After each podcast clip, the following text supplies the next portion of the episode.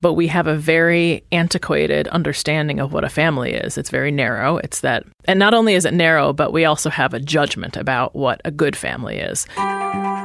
You're listening to What's it called? This is Home. This is home. This is Home, a podcast about families I'm not going to be allowed to cry. brought together through unlikely circumstances We were lost. There was a few weeks where we didn't know where we would live. and the remarkable relationships they forge. I'm Erica Gerard. And I'm Emily Skihan. What does home mean to you? What does home mean to me? That was my jerk answer. A hammock? Your apartment in Los Feliz. Water. Let's Oh, in Atwater, sorry. Home means safety. Home means comfort. What did the idea home mean to you? So I think the concept of home for me, which has evolved, when I was a kid, it was definitely all about my mother. My mom raised me. Uh, my parents got divorced when I was three, and she primarily raised me. So wherever my mom was, was home. As I got older, and I'm an only child, so this makes sense. As I got older, I think home was about a place where I felt I belonged and found comfort. This is Mia Birdsong, co founder of an organization called Family Story. Her professional background is all encompassing. She's apprenticed as a midwife, she's performed country music, advocated for prison abolition, she's talked about sexual health with teenagers, she's unearthed interesting data and told stories. In particular, she has a fabulous TED Talk. As someone who could probably register for her fan club, I've noticed one through line in all her work has been lifting up the voices of people who are often ignored, left at the margins. Yeah, it's. I mean, it. It is a. It was a very unintentional route, for sure. It's not like I had a plan when I started out, um, but I do think you're right. There is this. There is this thread of um, me wanting to work with folks in a way that allows them to recognize their own agency and their voice and their strength. Mia's work now is Family Story, a media project that insists that there's more than one right way to be a family.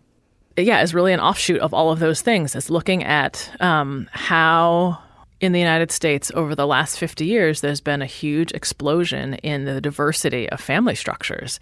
None of these structures are new, but there are just more people um, doing family in different ways. But we have a very antiquated understanding of what a family is. It's very narrow. It's that, and not only is it narrow, but we also have a judgment about what a good family is. That primarily comes from um, the religious right, from um, Christian conservatives, and says that a man, a cisgendered man and woman raising biological children, is a family. And that family was very briefly the norm in the United States, but it wasn't, you know, before the 40s, and it's not now. And our policies and our practices and structures all really cater to that family structure. And in order for us to shift those policies and practices and structures, we actually have to shift the cultural narrative that we have about what makes a good family. So that's why Family Story exists.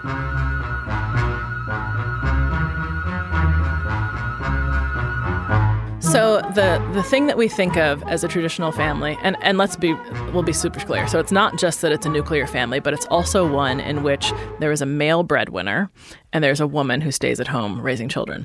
Um, our economy only supported that kind of family for a brief period of time, like from the 40s to the 60s. Um, it's it is um, incredibly rare for that kind of family to exist now. It's I think it's around 20% of families are that way. And raising a family is incredibly expensive. Um, and our economic structure is not set up so that most people can do that. So there's that. You know, um, in 19 in the 1960, um, only uh, 5% of kids were born to parents who were not married. Um, it's 41% now. Um, among millennials who have kids, it's 51%. In 1960, 72% of adults were married, and today it's only 50%. So, you know, over the last 50 years, we've really seen this shift away from what that brief period of time when we had um, what we think of as a traditional nuclear family, and that image, um, which was you know which we saw on Ozzie and Harriet and Leave It to Beaver, like there are these ways in which it, it kind of seeped into our cultural narrative too. But that's really not what families look like. And even you know when I think about a show like Modern Family, where you have a blended family, I think is what people still say, right? So you have two people who are divorced and have remarried. They have stepchildren and grown stepchildren, one living at home, and then they have a biological child that they've had together. And then you have um, two gay men who adopt a child, and then you have, you know, a man and a woman and their biological children. Even in that context, none of the women worked. Like so, you know, and they're all they're all like upper middle class. So even even when we when we've seen some shifts in um, the kind of pop culture narrative of family, it still harkens back, I think, to what we think of as a traditional family. And when we do see representations of um, you know, single parents or divorced parents, there is always this um, element of failure or the shame or the tragedy um, that exists in it. In order for those characters to be likable, they also have to kind of, um, you know, sacrifice themselves on the altar of the nuclear family. And, um, yeah, so we're kind of stuck with this narrative, um, but that's not really what our families look like. If we look at the data, that's not what our families look like anymore. The research and advocacy that Family Story does helps to show that there is historical precedence for this in an attempt to normalize families' experiences and decrease the shame created by our false understanding of what is right or normal for a family. In order to, we know, you know, we know that in order to make to pass the policies that we really want, in order for people to have the will to pass those policies, they have to believe that the people who are going to benefit from those policies deserve it. And right now, the folks who are least likely to have, um, you know, what we think of as a traditional nuclear family, which is not a tradition, are poor people, are people of color, are queer folks, and those folks are marginalized for other reasons, obviously, um, for their identities. So, what we want to do is lift up those um, people who's, who who live in non-nuclear families, and particularly folks who are kind of like at those intersections of sexuality and gender and race and class, and um, just make it clear that there's nothing superior about nuclear families.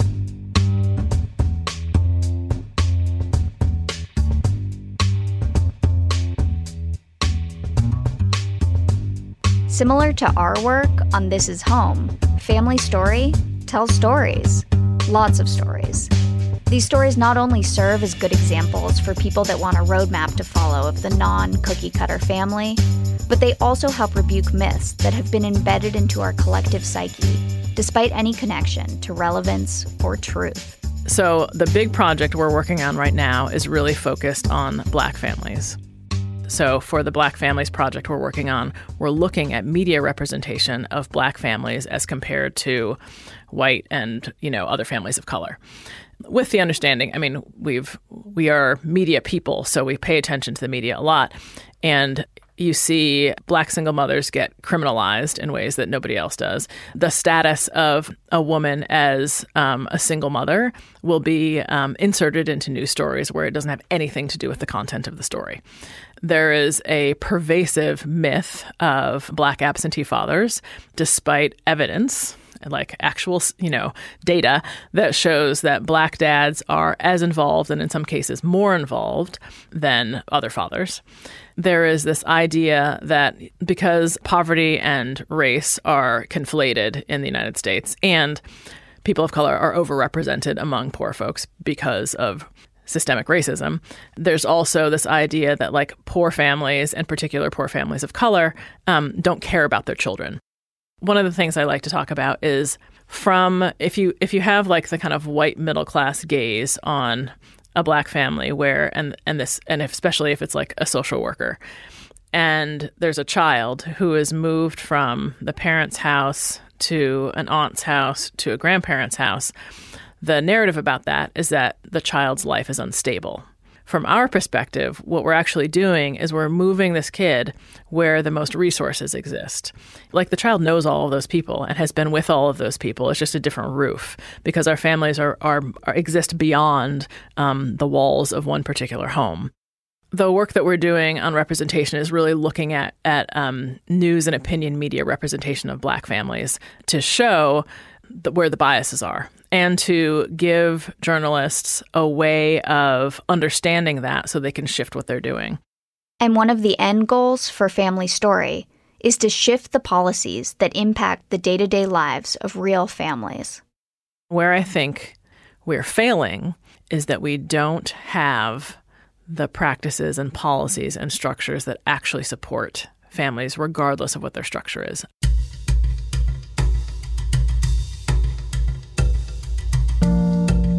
The idea that um, we can't take time off from our jobs, right, to care for people when they most need us to care for them, and that we have people that people have to make decisions about like how how much time can I take off to take care of my grandmother who is dying. Or my child is like, you know, my three year old is like miserable and um, has a cold. And also, like, the daycare won't allow them to come because they're sick. How am I going to make sure I make enough money in order to like pay my rent? Um, those are not decisions people should have to be making. We're one of like two or three countries in the world that does not have paid maternity leave. And I mean, not Western countries, not developed countries, but countries, period, in the world that does not have paid maternity leave. The idea that people have to, the time off that they get um, to have a baby, um, they're not getting paid for that, that they can actually sacrifice income and that they have to send their, you know, infant back. They have to send their infant someplace so they can go back to work is absurd. Never mind, like the fact that we should have paternity leave and other maternity leave and that people should be able to, you know, care for lots of folks who are part of their lives. For the most part, the way that leave structures are created is so that you can take time off for family. And family is defined as people who, you know, are blood relatives or um, have some kind of legal tie. So you're married to them or you've adopted them or whatever. Many of us who have family outside of those two ties, we have chosen family. It's folks who we consider family and who are behave as family in our lives, but we're not legally tied to them and we're not um, biologically tied to them. We need to be able to care for those people too. Talking with her so much about families made me wonder what's Mia's family like?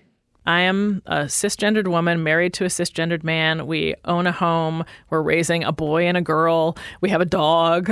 you know, I, I fit that kind of image, except I'm not a white woman.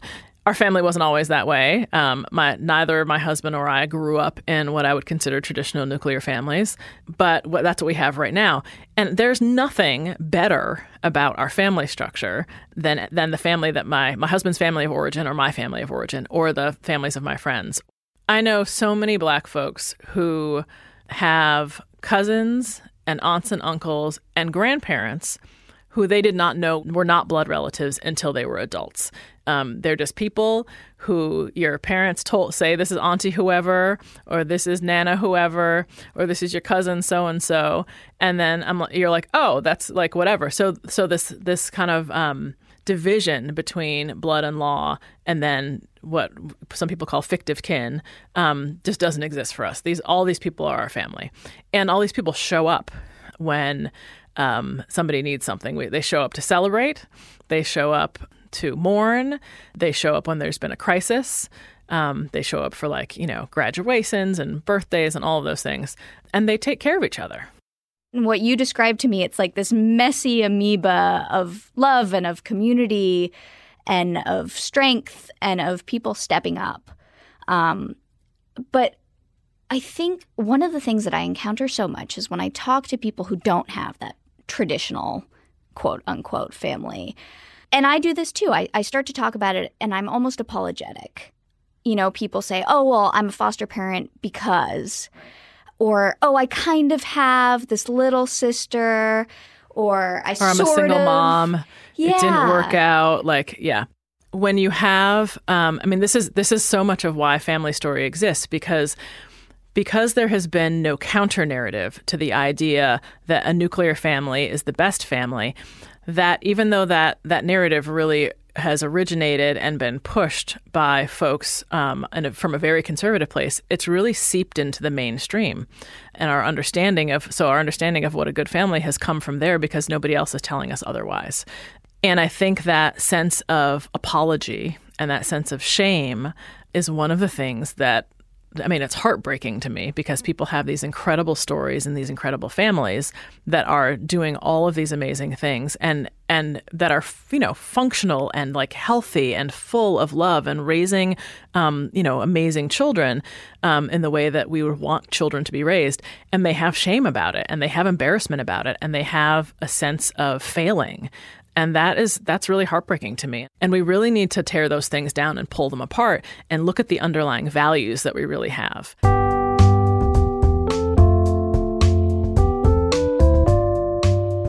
Emily here.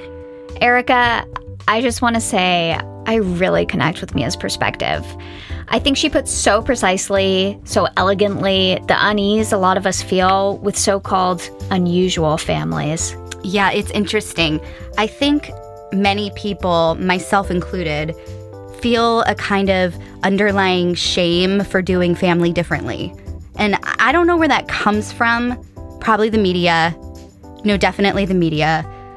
But I find myself having to consciously remind myself to reframe the way I think about the family I've created and to think about it as a source of pride and accomplishment instead of anything less than. You know what I mean? What about you? Yeah, for me, it's not even necessarily that I feel shame, it's just that I feel tentative. Yes, I tentative is a perfect word. Like, I always have to have an asterisk after explaining who my partner is, who my teenage foster daughter slash mentee slash little sister is. And I think Mia and her work at Family Story and also our work at This Is Home are part of the way we change that. Mm-hmm. And the more we see just how many examples of family are out there, the more we normalize it because there are lots of models out there. It reminds us to be proud that we aren't new in the arc of history and we will continue to see more families like ours. That's right, sister. So, listeners, we want to hear from you. How has the media impacted the way that you view family? Is there a cultural moment, a TV show, or an advertisement, or something you read?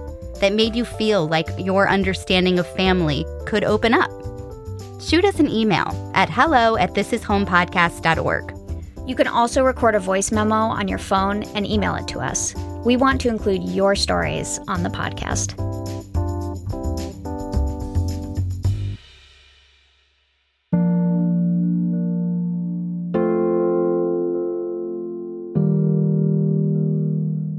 Again, like family is not about marriage, it's not about biology, it's not about um, law. It is about love, it's about connection, it's about community, it's about caring, it's about having a, a place where you belong. And I think when you ask people, like I ask people all the time, like, what does family mean to you? Very rarely do people start with marriage. They start with like, it's the people who show up for you, it's the people who love you, it's the people who care for you when things aren't going well. They go to all of those things that I think are, are pretty universally the things that really matter to us when it comes to family. You know, so many people aren't sure that they want to have kids, and yet we discount that you can be a parent without being married, getting pregnant, having a child. Totally. I feel like we've we've lost this idea of the roles that people can have in raising children, um, and really limited it to parenting. We don't have a lot of examples of what it would mean to not become what we think of as a mother, but to still actually play a really primary role in raising children. I think we've we've missed this opportunity to think about what would it look like for us to be able to be to parent, but to not be moms. I mean, I don't know, you know, the labels also get confusing. I think many of us who are moms think of asking folks to help us with our children as a burden. And when I've talked to people on the auntie side, what they've reminded me is that time with my kids is a gift. and they love them and they want to spend time with them. Because, you know, when we think of other people caring for our children, it's usually in the context of like babysitters. Um, it's people who we've we've commodified that role. So it's somebody who we have to pay in order for them to spend time with our kids. So I think that if we if we stepped back and actually looked at the opportunity that exists both for and I'm speaking again, I'm talking primarily about women in this context, but like from the opportunity that exists for me as a mother and for a good friend of mine as my daughter's auntie, for both of us, for me to allow her to play a, a greater role in raising my daughter, you know, that's that's a huge burden off of me. Like I get to, there's more space that I have. She gets the opportunity to spend time with this young person that she loves, and my daughter I mean, she clearly benefits the most because she has other caring adults in her life. I said to my friend Mariah, who's one of my daughter's aunties, and I made a very specific request of her. My daughter's 11, and I was like, you know, in two years, she's to be 13. She's not want to talk to me about anything. And um, I need you to shore up your relationship with her so that she is going to you when she needs to make decisions or she wants to ask questions that she's embarrassed to ask me or whatever. And, you know, I, I obviously hope as a mom that my daughter and I stay close, but I'm also realistic. And I think for, for parents, it's really about taking the risk to ask for help. What, let's say I'm a millennial I don't want to have kids. I like this idea of helping to raise a child or, or helping to be a support to a family. You know, I'm not going to walk into a low income neighborhood and walk, knock on someone's door and say, hey, I'd be willing to provide free childcare. What, how can we create these informal networks? Well, I think people have to do it where they are. Um, it's not about it's not about like, you know, going to somebody else's community and trying to be family with them. It really is about creating it where you are. You know, for young people who are deciding not to have kids, there are also going to be young people who are deciding to have kids. And I think it would be amazing for more folks to actually have those conversations with their friends. You know, we have um, we have conversations of commitment with um, romantic partners, right? Um, but we don't tend to have those conversations with friends you know, we move, we'll move across the country for a job opportunity or for a romantic relationship, but we don't think about, you know, where are my people? Like, if you have a group of friends who live someplace, like, what would it mean to choose to move to where they are, to actually commit to being family with each other? You know, I don't know what that looks like. I think that the reason that it exists in black communities is because that's how we do. That's how we've been doing for a long time. So there's a tradition of that. The reason it exists in immigrant communities this is the same thing. The reason it exists in queer communities is now it's a tradition, but like there was a necessity there that people had to um, figure out how to create family um, because they were not they were outside of their biological families. So I think that without the tradition and without the necessity, people actually just have to have um, the drive they just have to like make those decisions and be um, take the initiative.